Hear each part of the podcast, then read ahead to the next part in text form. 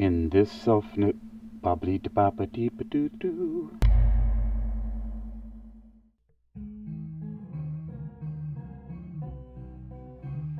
Greetings, listeners all around the world. You're listening to the Uniquilibrium podcast by Hypno Athletics, exercising your mind. I'm your host and guide, Hakeem Ali-Bocas Alexander, and I'll be talking about all things metaphysical, hypnosis, and meditation for relaxation, sleep, lucid dreaming, and beyond. Get ready. Here we go. How to assassinate extraterrestrial space alien kidnappers, abductors, and infiltrators from outer space of all kinds, or something like that.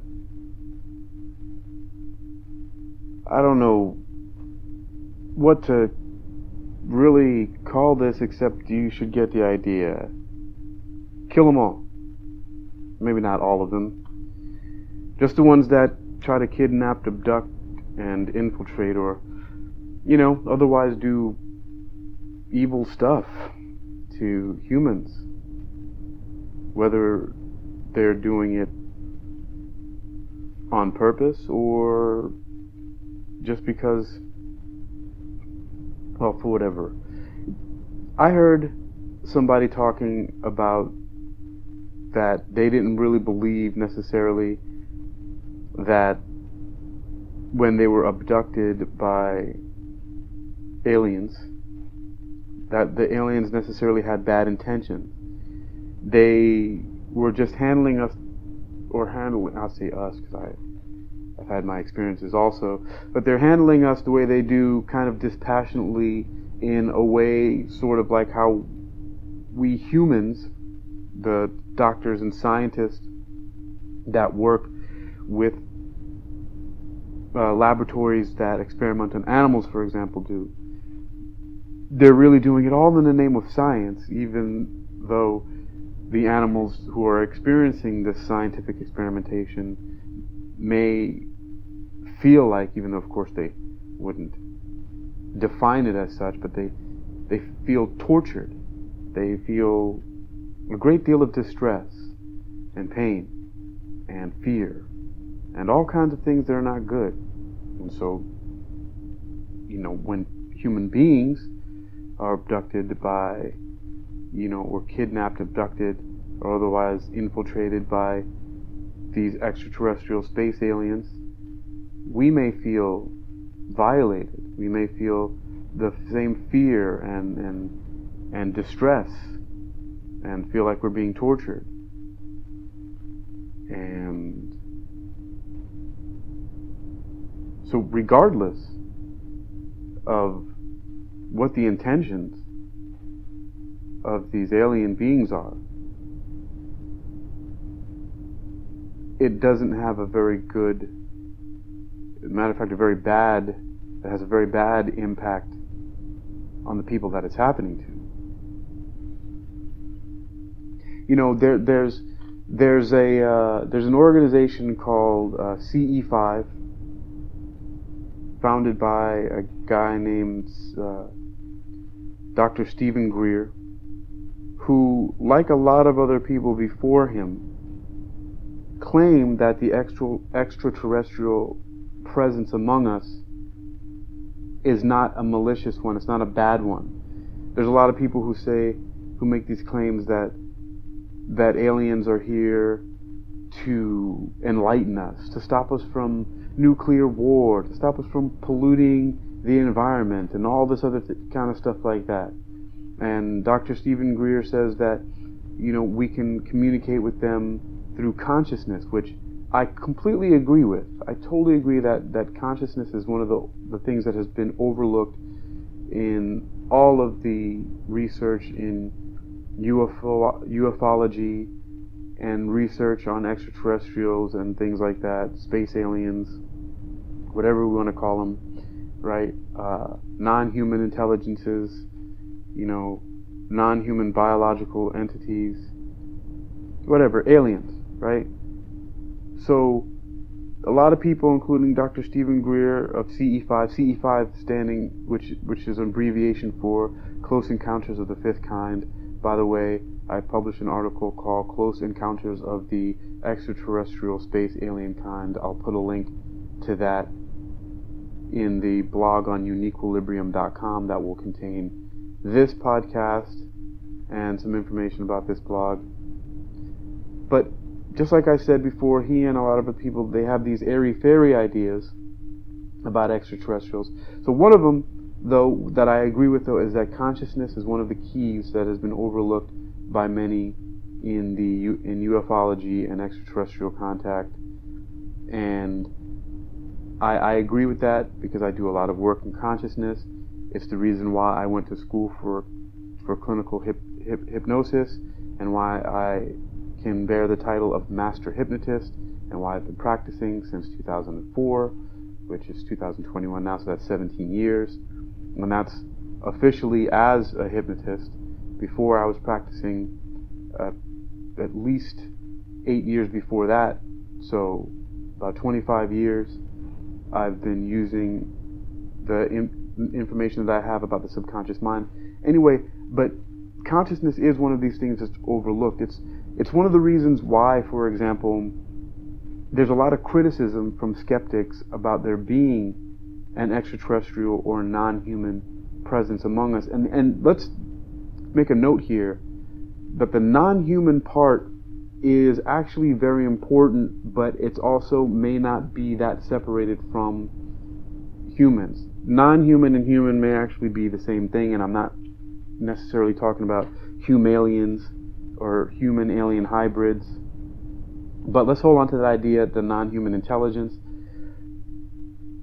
But there is a consciousness part of it, and one of the reasons why skeptics, one of the things they bring up, and one of the the the issues in the extraterrestrial space alien debate is that there's there, there's they say that there's there's not a lot of physical evidence and even though some other researchers have said that there's an embarrassment of riches in evidence, including things that have been declassified by, for example, the United States government, where there's there's all these photos and supposed radar uh, videos of of radar evidence that have tracked UFOs and pilots' testimonies and military pilots' testimonies and all these supposedly credible witnesses like police officers and military folks and, and airline pilots who are just human beings like everybody else.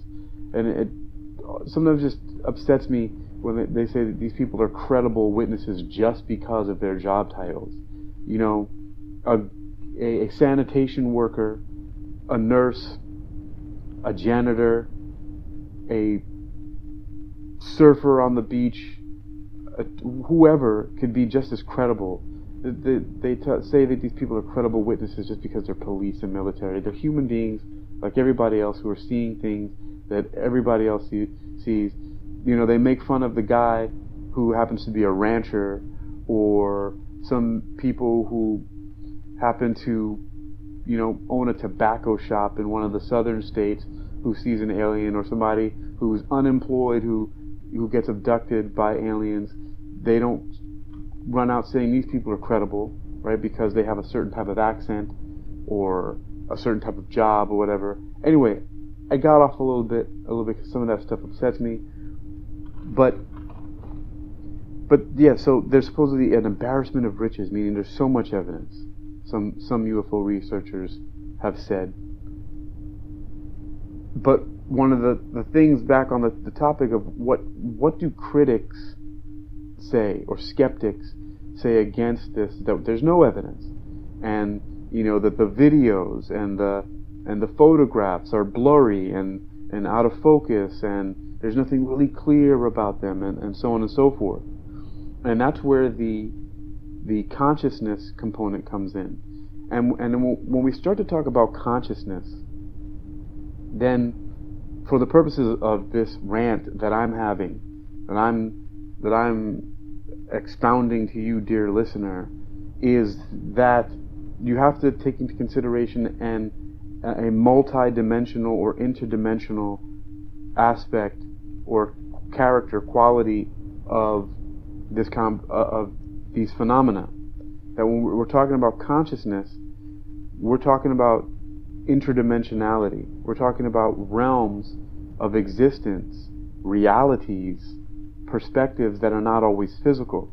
Just like, for example, we can talk about from a perspective of mathematics or the the field of, of what many are calling ontological mathematics, that of the so-called Pythagorean Illuminati, for example, that that if we look at things from a conceptual perspective rather than a perceptual perspective, meaning when we look at things from purely mathematical concepts and the possibilities and the realities that can be mathematically treated, that can be mathematically represented, rather than something that you have to perceive through one of the many senses, either five or nine or however many you want to talk about, right?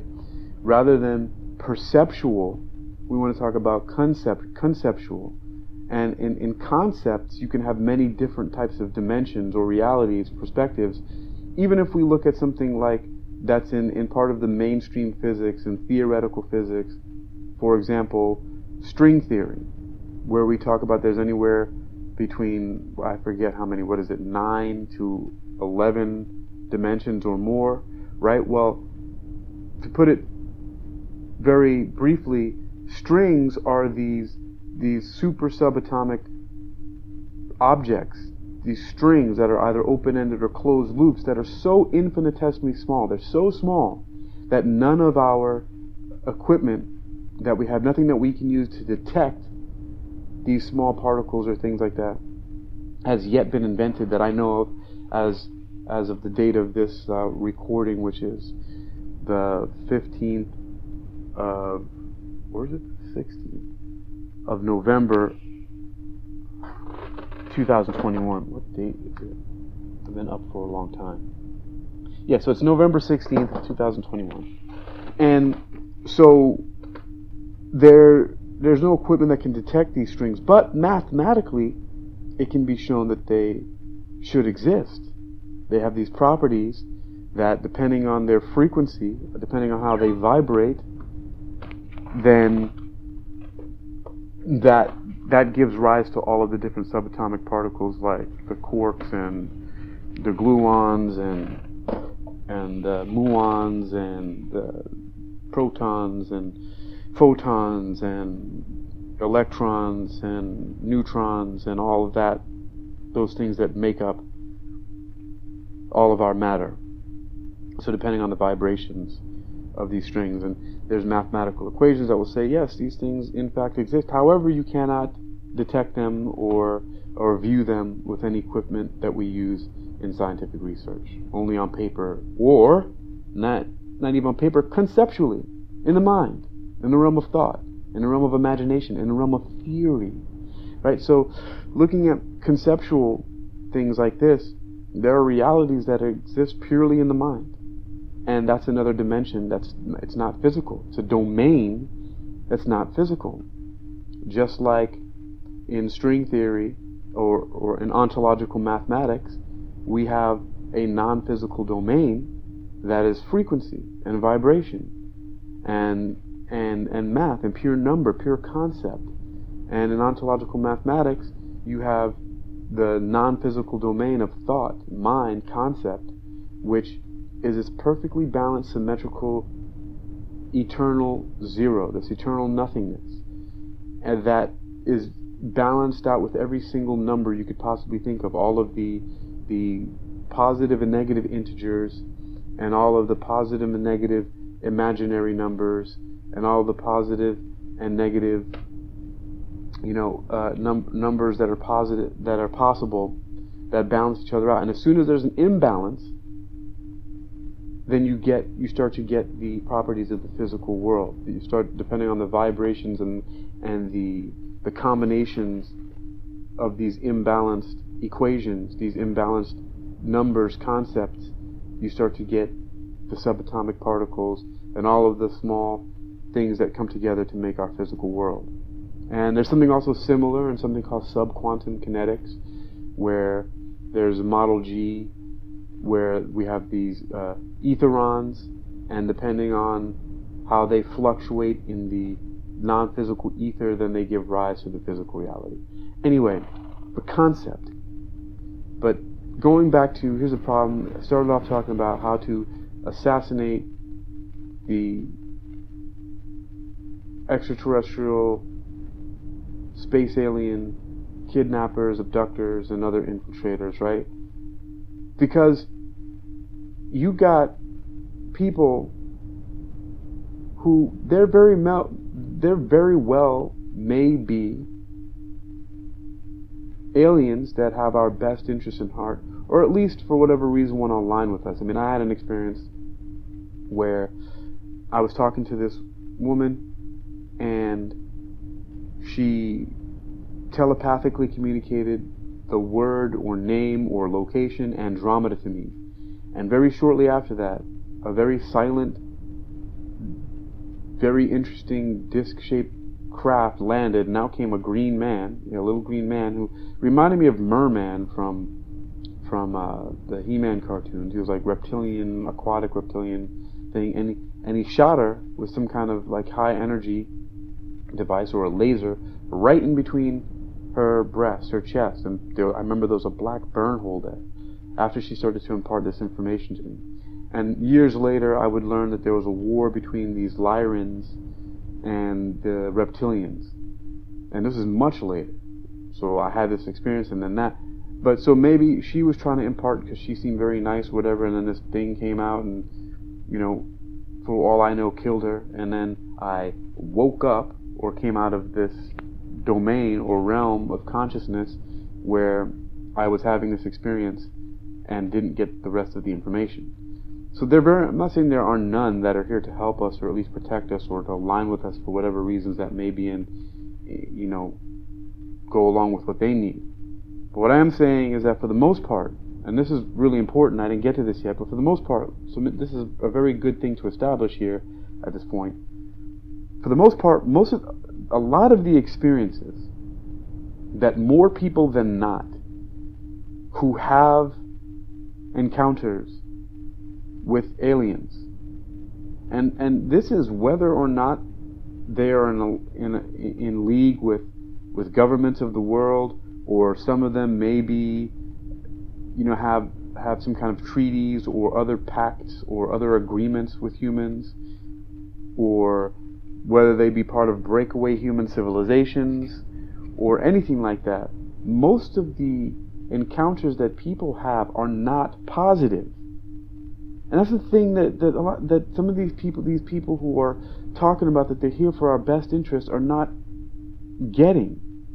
And and everybody wants to talk about who's lying, who's making the stories up. But the fact of the matter is that there are tens of thousands, if not millions, of people who have had experiences of alien encounters, close encounters of all kinds, that are not positive. And these are even encounters that are of just people encountering the, the, the vehicles that these beings are using. They have they get radiation poisoning, they get burns, they get sick, they lose their memories, they have post traumatic stress disorder afterwards. They find things implanted under their skin. They all kinds of really messed up traumatic things happening to people.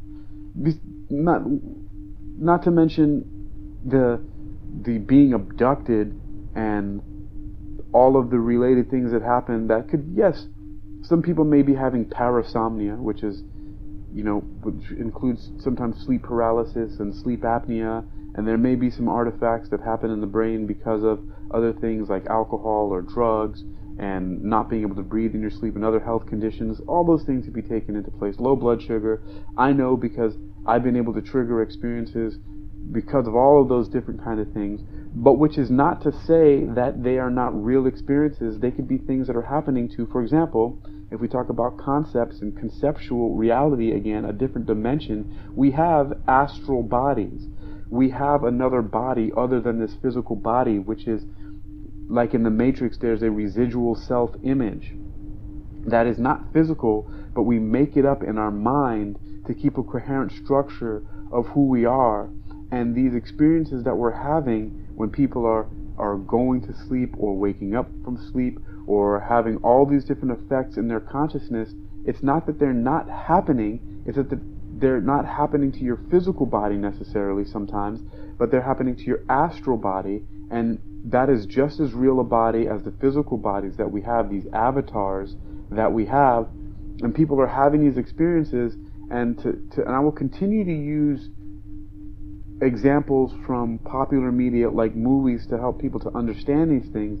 But just like in the movie Inception, for example, when people go into sleep realms, the time distortion is much different. You can go to sleep for some minutes and have years pass depending on how deep the level of the dream you go into. Just like people have these these phenomenal experiences, these very outstanding, incredible, horrifying, sometimes traumatic experiences with these beings, but they've only been asleep for an hour or just a few minutes right before they're waking up. But there's another reality where time operates much differently because we, we're able to process information much more quickly.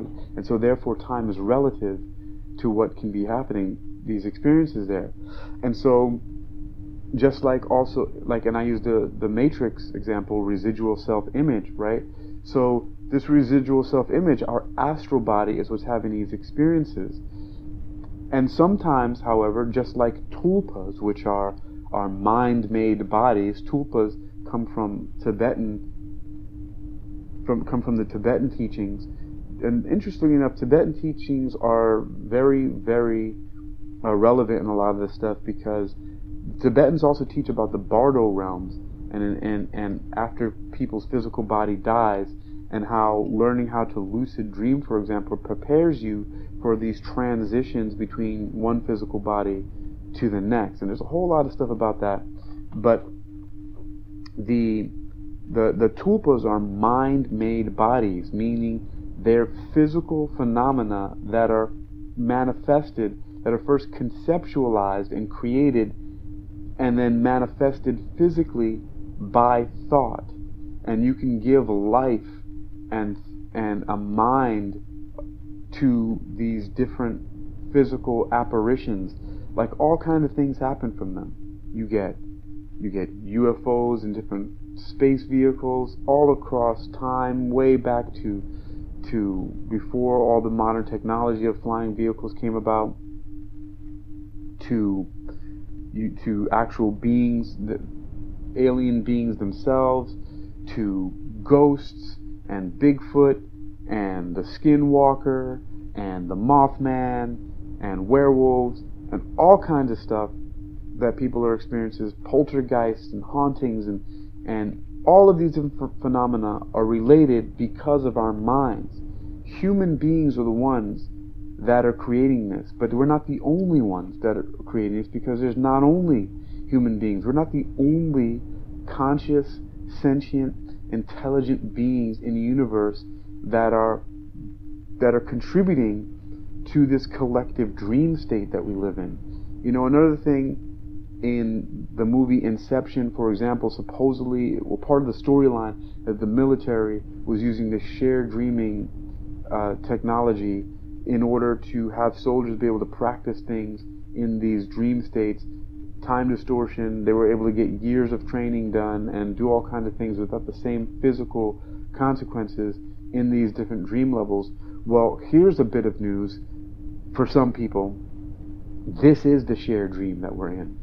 Another thing from ontological mathematics that you will learn from that if you look a little bit into that is that in fact the world, the physical world that we are in now is a shared dream. And it's one of the reasons why everything seems so physically solid and has the rules that they do, because there's all these billions of dreamers, all the people who are dreaming together, who are fighting for control of the different aspects and the different qualities and characteristics of the dream, that there there comes a consensus of how everything should be. All of the physical laws, you know, the basic the laws of the, the forces of physics. We have gravity, we have the strong nuclear force, the weak nuclear force, electricity and magnetism. And and we just like the, a person can have a, a dream all by themselves when you go to sleep at night, and if you're a lucid dreamer, you have 100% control over your dream. Well, that is if you are what I will dis- distinguish as being a super lucid dreamer. So there are people who are lucid dreamers, meaning that they become aware that they're dreaming and they know that they're dreaming, and they may just casually kick back uh, passively and enjoy the fact that they, they know that they're in a dream and let things go along as they are. Then there are, and I do that sometimes, and then there are people who, who do as I also sometimes do, who decide to take active control over the dream. That would be a super lucid dreamer. So let's just say you're a super lucid dreamer. You can control all the aspects of your dream that you want. You are the god of your dream world. But then let's say you are able to have another person step in who also is a super lucid dreamer. Now you're only now you only have 50% control. Add three people, 33.3333% control. Four people, 25% control, and on and on and on, billions, right? So now things become more difficult to control on your own, for the things that are in your immediate environment, like moving the mouse on your your computer, or you know putting on your shoes, or brushing your teeth, or getting out of your bed, or whatever you do right? And so that's that we're already in a shared dream, and but we can we can cut ourselves off from the shared dream and go into our own personal and private dreams when we go to sleep. There's something about the sleep realm that allows us to go into our own our own sphere of imagination that that disconnects us from the larger dream. Sort of like in a way where you can you can play a game offline. You know, you can turn off the Wi-Fi or whatever, your, or your data plan. You can turn it off, and you can play a game offline if you want to. But then you can connect online and you can play with other players. You know, so when we go to sleep, it's like playing offline. Except, you know, we're still in our own our own world, playing the game and creating our own our own environments and and uh, spontaneously generating everything. And so, the shared dreaming aspect is something that we should we should consider, and also that we're not the only ones that are dreaming. And when I say we humans, are not the only ones that are dreaming, and that there can be other manifestations that come out like tulpas in the physical reality that can also interact with our physical reality. Just like how we have a, a reality of our own when we go to sleep and we dream, and that has nothing to do with anybody else. And but then we also we remember those dreams. Sometimes we have emotions about them. Sometimes we wake up crying. Sometimes we, and, and there are things that are in our physical world that affect the dreams, like if we have to go to the bathroom, or if we have a backache, or if we sleep funny, or if there's a taste in our mouth, or we smell something in a room, or we have music or a movie or the or, or, a talk show or something playing in the background while we sleep, it kind of works like something called a dream incubation, where it causes us to dream about certain things. I've done this many, many times playing movies in the background, and aspects and things of the movies or TV shows would find themselves in a dream, and also why I then started creating certain recordings of me talking about certain things, like saying I know that I'm dreaming and I have control over the dreams while I'm sleeping, because we can incubate and cause ourselves to dream about and be lucid dreamers. And so, so the physical world can be interacted with and influenced by our minds not in necessarily the way that a lot of people would like to think about it in the, the law of attraction way, which is which I've come to think now of being overly simplistic, but there's something to that, of course, because I've also experienced these type of things that could fall under the category of law of attraction well. Very, very wonderful things and very, very terrible things that that that are just that are just terrible. And so the thing again, I, I want to bring back to mind the the title that I'm using so far is which is how to assassinate extraterrestrial space alien kidnappers, abductors, and other infiltrators. Right? Because first we have to fight back. Uh, okay? People are being kidnapped, abducted, and having all of these traumatic experiences happen to them, and we seem to think that we're powerless. And we feel like because these beings have this technology, and maybe they've come from light years away, right? So what kind of technology do they have to light years away, right? And this is another thing that, that kind of gets in the way of the of the, the totally physical reality, or the, there might be because they're coming from different star systems, right? Like the Andromeda galaxy is the closest large galaxy to us. There are other smaller galaxies that are closer to us, right? But but the Andromeda galaxy is the largest, is the, is the closest large galaxies, and a and and a spiral galaxy uh, at that is closest to our Milky Way galaxy, right? But to get from there, it's light years away. Okay, so for a vehicle to or something or beings to travel light years, they would have to travel and more than light speed uh, if the occupants are to be able to survive, right? Or, or are they put in some kind of stasis? Or are they transcending?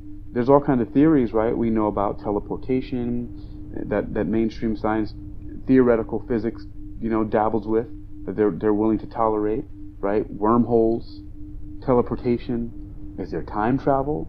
You know, what, what, what are these different aspects? How are these, how are these different intelligences reaching our solar system and then having vehicles, right? Physical vehicles show up.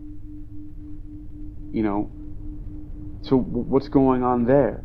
And why are they not being able to be reliably and consistently recorded on video, especially in the age, the digital age? I mean, mobile phones and smartphones have been out for a while, right? you know, digital cameras even longer. Like, so, so what's the problem with getting these recordings?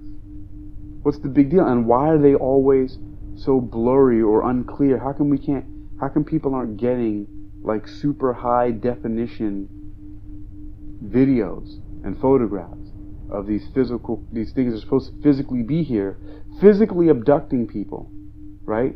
Is it all in our minds? Am I, am I completely insane? Am I imagining all of this?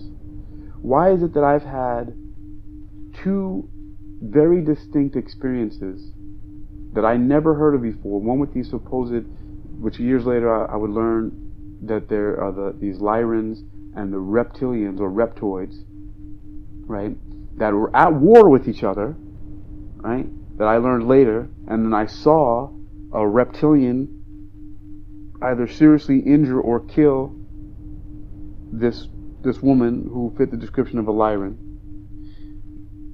On another occasion, I was laying in my bed. Of course, again, these things happen. People in, in half awake dream states, right? But I didn't feel fear when this happened. These two insectoids, one was was trying to crawl into my window while, another one was standing up. Tall, thin, shadowy black looking garb that almost looked like a like a stealth jet bomber in the sky where it almost looks like the sky is cut out or a shadow right with big beady upside down teardropped eyes it looks sort of like giant praying mantises in a way but black praying mantises right and then I learned later those were insectoids but I had these this experience before I learned about any of that and then later as an adult while wide awake listening to Linkin Park in the afternoon two gray aliens in my room, one guarding the door, one right on top of my chest, that I was actually able to physically stab in an area that would be in its like rib cage area, right? And then it disappeared out of the room. And then one week before my wife was killed, uh, me being surrounded by these gray aliens, and in in a in a situation which was described by a lot of people being on like some kind of operating table, or at least I'm laying down and they're all around me, looking at me. There are at least four to seven of them. I, I don't remember the exact number, but it was. I just remember being fascinated but not scared about the situation, and then all kind of things in between that. Um, in between the years of 2008 and 2000, let me see, what, about 2008 and 2014, 2015, being able to to communicate and having all kinds of really screwed up experiences with these beings. Again, the point is that we cannot completely go one direction or the other with this. I think it's it's foolish to fall for that they're only here to help us and to stop you know pollution and climate change and nuclear bombings and war and all this stuff, stuff like that. Because the experiences that many many people are having are not positive. People are not having good experiences with, with aliens right? It's not and okay one of the things that i started doing a long time ago when i used to have the sleep apnea and sleep paralysis episodes where I was not able to necessarily see the beings, but I was having these episodes, was one way is because part of the fear that comes with and the feeling of helplessness that comes with these experiences is not being able to breathe. You feel like you're going to die. So I found that the best thing to do is take a deep breath in just like you would if you were about to take a dive underwater, you take a deep breath in and you can hold your breath underwater for a few minutes. You give yourself that extra bit of time to not panic. You know you have some breath in you. And you can train yourself to do that. After a while, it's difficult. I'm not going to say it's easy, but it's a simple thing you can think about. It's just one thing right there. One tool. Take that deep breath in. And then, while you take that deep breath in, fight. Fight Fight to sit up, fight to unshackle yourself, fight to get off the table, fight to move, throw a punch at the face of the aliens, jab your finger in their eye, make a sound, yell. Uh, if you have a partner that's next to you, ask them to help. Do whatever you do. Do not just stay there. Do not just allow yourself to freeze. Fight. Fight against these things. And you know what? There's a caution about that. There have been many times when I've, but it's also fascinating to do this. When I've sat up, when I've pushed against them, that I've come out of my body, that I've been able to astral project that way.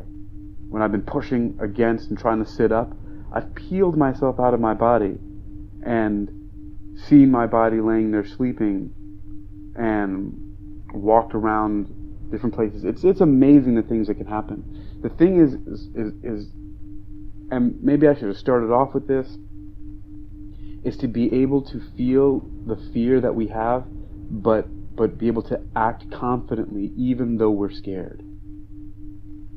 And the thing is, after a while, you're not really scared anymore. It's just more of an excitement.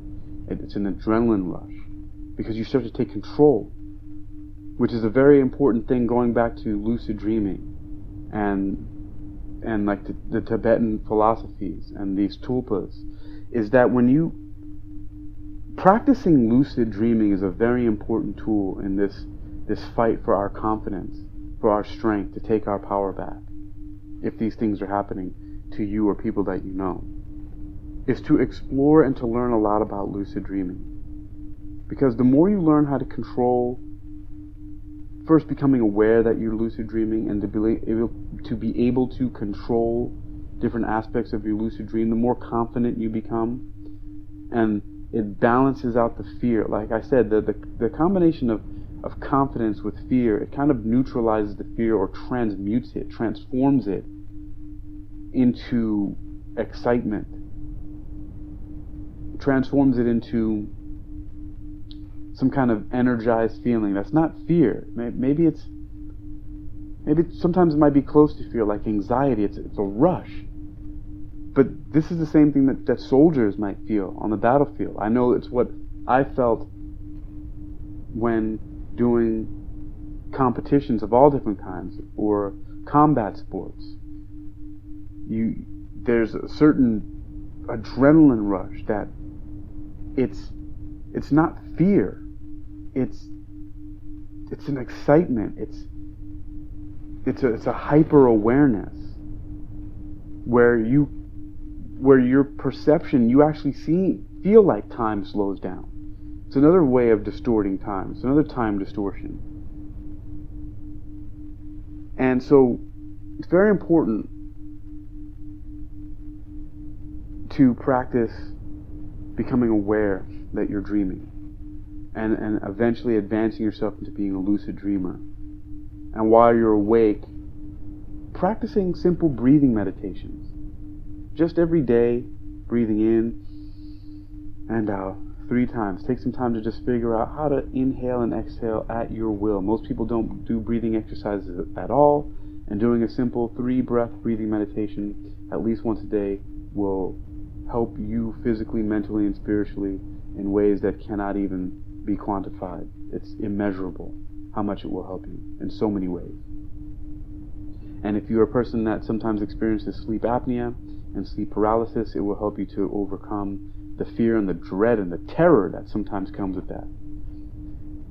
But you learn these breathing meditations, simple ones, and start learning about lucid dreaming and studying more about dreaming, both from the metaphysical side and from the medical side and learning all about it and learning all about different ways that you can control it and you can get a better handle on it in many different ways. And and another thing is to learn about tulpas and to learn about to learn about mind-made bodies. Or in other words, to learn about about mind creating matter, creating physical things and how sometimes these physical things that we that we create tend to manifest in the physical world and operate on their own as separate entities. And a lot of times this is because of a consensus reality.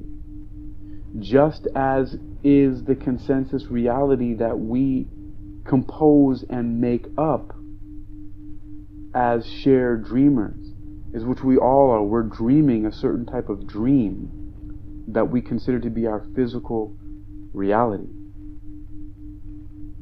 which has a different quality than our dream reality, than our conscious world, than our conceptual world.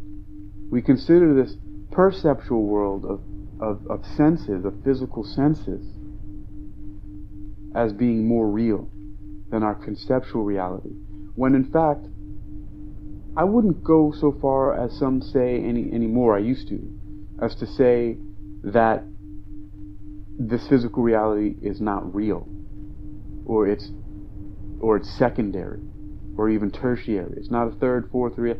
It's just as real because we're experiencing. It's another part of our reality.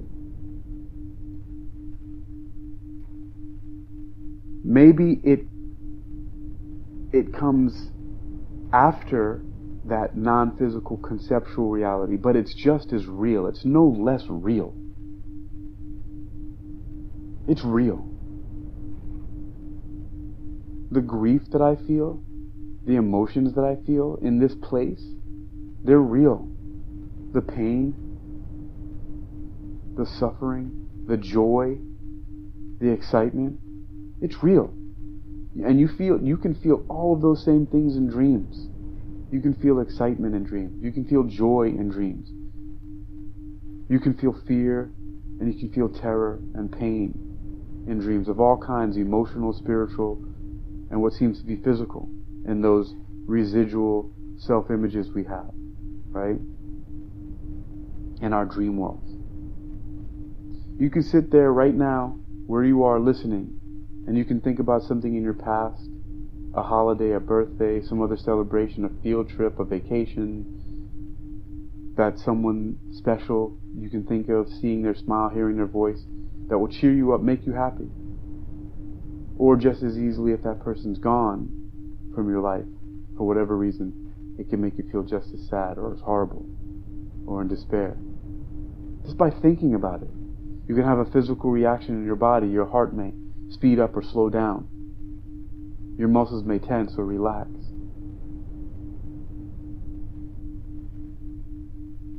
Your skin might become warmer or cooler. Your eyes may become dry or they may become more teary. So many things can happen just by thinking about it, which is the idea behind what happens in my practice as a, a clinical hypnotist. Suggestion, and also the placebo response, or as some people call it, the placebo effect. Different things that we think of can affect how we physically feel how we emotionally feel. Which is interesting, right? Emotions are that very interesting thing which are part psychological, spiritual, and physical. Because it affects our body. We get scared, our, our digestion slows down. We get excited, our adrenaline starts to rush. Our extremities become cooler. And while the center of our bodies become more warm, our blood rushes away from from the surface of our skin. I mean, so many different things happen from emotions. So, we have tools that we can use to fight in this battle, this war, this conflict, whatever this is against these things that happen to us, whether they be, whether me and all of these people that are having these experiences with these extraterrestrial space aliens, these aliens, these things, these things, these close encounters that we're happen, having, are they are they just product of our wild, psychotic, delusional, fantasy imaginations?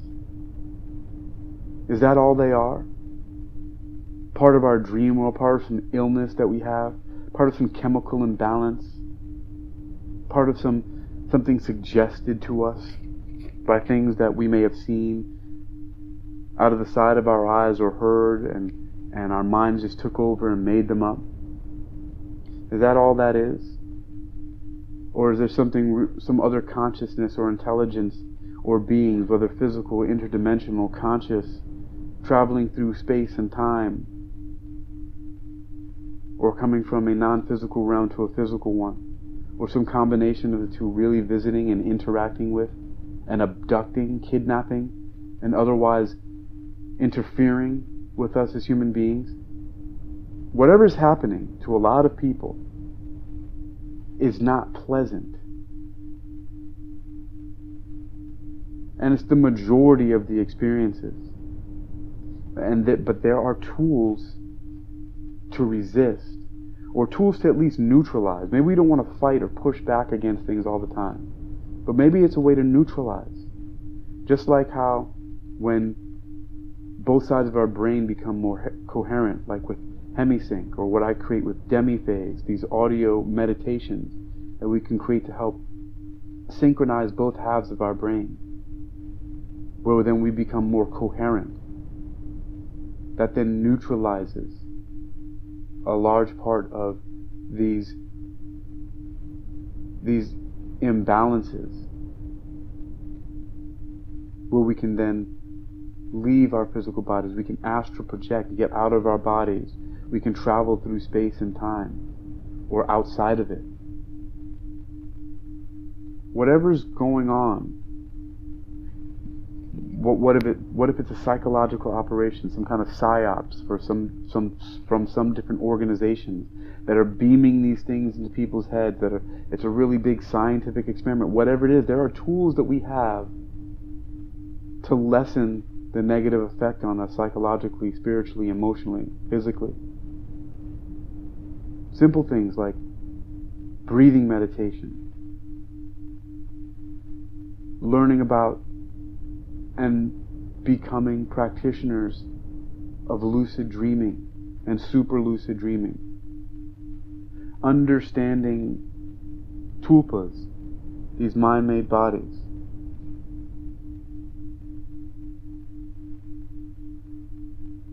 And maybe also using technology like the sound meditations created by the Monroe Institute, hemispheric synchronization, also known as HemiSync, or what I create with hypnoathletics and my Uniquilibrium called demi-phase, which is inspired by hemisync. It means the same thing as getting both sides of your brain more coherent with sound, with meditation, with breathing. Learning how to neutralize the fear, to become more confident in the face of whatever this phenomena is that's happening to so many people. To realize that there's no one way to look at it yet, except there may be something that we can unify and agree on that we need to do, is to take our power back. To learn how to at least not freeze and be controlled and, and, live in fear and dread and terror of these things happening. But learn a few things about breathing and lucid dreaming and about tulpas and about the, the many faceted natures of our realities, the non physical and the physical, that we can become confident and at the very least be just be excited about and fascinated by these things and just be aware, be present that some of these things are happening for whatever reason. Whether we're making it up or something is really happening with people, but they're just as real. Because if they weren't, then people wouldn't cry. People wouldn't feel fear. These things wouldn't be happening. They are just as real as anything. Your physical reality and your mental reality are just as real. People want to say, oh, it's all in your head. Well, this all in your head stuff, it takes people's lives, whether by suicide or whether they become homicidal maniacs or they just go fucking crazy or for whatever reason the shit that happens to people is just as real as the stuff that is going on in the so-called physical reality. It's no less significant. But you can take control of your mind a little bit more and more and more through practice by exercising your mind and your emotions. And taking that out to things like exercising your breath and learning how to navigate through your dream world. And under and getting to know a little bit more of what you can know about this existence that we have. And if you want to be a soldier, if you want to be a warrior, and you want to know how to assassinate these extraterrestrial space alien kidnappers, abductors, and other infiltrators, then fucking kill them. And you can look at this phenomena in so many different ways. You want to be one of those people who just thinks that it's all peace and love aliens? Okay.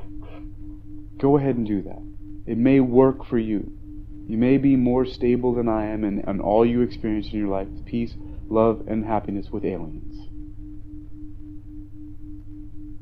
But that's just not the reality for a lot of people. But just because you've had fear about these things before doesn't mean you have to continue to have fear about it. You can figure it out. It's all about being persistent, which means not giving up. And so instead of saying not giving it up or not giving it up, I say be persistent. Be confident. I like to use the positive, the affirmative. Rather than saying, don't forget, I want to tell you to remember to practice breathing exercises, to remember learning how to become aware of your dreams as a lucid dreamer, to remember how to become a super lucid dreamer, to remember to learn more about tulpas, the, the mind made bodies.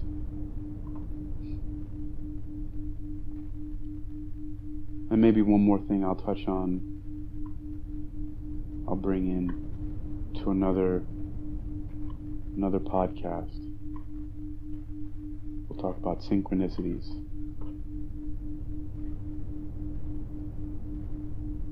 Significant coincidences.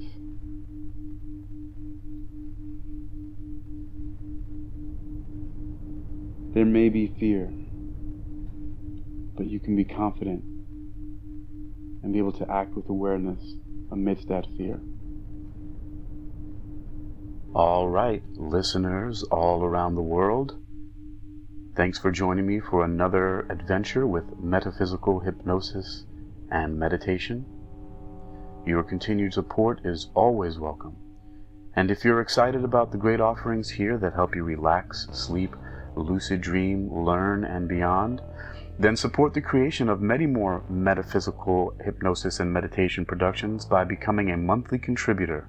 You can support these adventures with a subscription by going to uniquilibrium.com and simply clicking on the link that says Uniquilibrium Supporters, and there you will find links that you can support through Anchor, through PayPal, or through Liberapay. You've been listening to the Uniquilibrium podcast by Hypno Athletics, exercising your mind. My name is Hakeem Ali-Bocas Alexander. I'm your host and guide, and I will catch you on the next wave. Stay well.